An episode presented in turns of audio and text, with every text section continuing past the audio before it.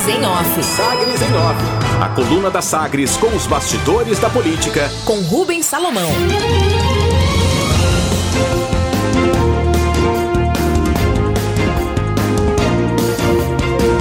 Iris Rezende reafirma neutralidade sobre campanha de Maguito Vilela em Goiânia. Prefeito Iris Rezende do MDB voltou a reafirmar sua neutralidade na eleição deste ano em Goiânia, mesmo tendo, tendo entre os candidatos o companheiro há 40 anos, Maguito Vilela. Depois de não participar de qualquer agenda de campanha e gravar raros vídeos para aliados que se candidatam à Câmara Municipal, a expectativa agora é para o voto do prefeito neste domingo, dia 15, no Colégio Marista. Iris foi perguntado sobre o assunto pelo repórter do Sistema Sagres, Samuel Straioto. E respondeu: Olha, aí eu já estaria é, contrariando aquilo que eu tenho afirmado. Eu não quero, eu disse que não participaria dessa eleição para não influenciar A, B, C ou D. Se eu encerrei a minha carreira política, anunciei isso, por que, que eu vou aqui ficar ah, ah, fazendo campanha para A, para B ou para C? Eu tenho confiança absoluta na população de Goiânia. A população vai escolher o melhor ou a melhor para a cidade. A avaliação é de que Iris não define se vai, se vai votar ou mesmo a hora da votação para não fazer disso um evento político no dia da eleição. Auxiliares próximos consideram a presença do prefeito logo pela manhã, às 7 horas no domingo, para registrar o voto. Mudança de rumo.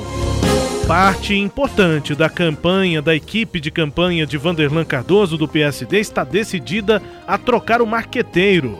Maurício Coelho, que acompanha o candidato desde a eleição a prefeito em 2016 e ao Senado em 2018. Aliados principalmente governistas culpam, culpam o marketing pelos principais erros cometidos até agora. Principais questionamentos são relativos à reação tardia ao desgaste provocado pelo áudio vazado em que Vanderlan elogia o senador Chico Rodrigues, aquele flagrado pela PF com dinheiro na cueca. A avaliação é de que o vídeo em que Vanderlan admite ter falado bobagem piorou a situação. Outro problema seria a promessa de, em 2018, de ficar os oito anos no mandato de senador. E neste ano, o silêncio por semanas sobre esse assunto, mesmo com a ampla divulgação de um vídeo desse compromisso feito lá em 2018. Decisão final. A troca no comando do marketing já é corrente majoritária na campanha, mas falta a decisão final do próprio candidato. O entrave é a definição de quem passaria a assumir a função para a campanha de duas semanas no segundo turno. Reforço final. Entidades ligadas ao agronegócio, como FAEG, Senar, SGPA e órgãos do governo, como Secretaria de Agricultura, Emater, SEASA e Agrodefesa, declararam apoio a Vanderlan em evento nesta semana com a presença do governador Ronaldo Caiado, do DEM. Setor produtivo. O setor é uma das apostas da campanha de Vanderlan para impulsionar a geração de empregos e renda em Goiânia com incentivo à agricultura familiar na cidade. Segundo o candidato, a intenção é melhorar a qualidade dos produtos e empregar centenas de pessoas, desde a produção até a distribuição.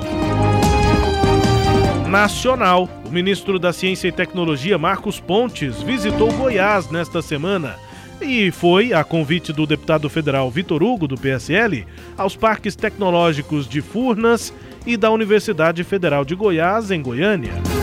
Pesquisa. Em Furnas, o ministro conheceu de perto toda a pesquisa feita na área de construção de barragens, produção de energias renováveis, tratamento de solos e o novo túnel de vento para pesquisas.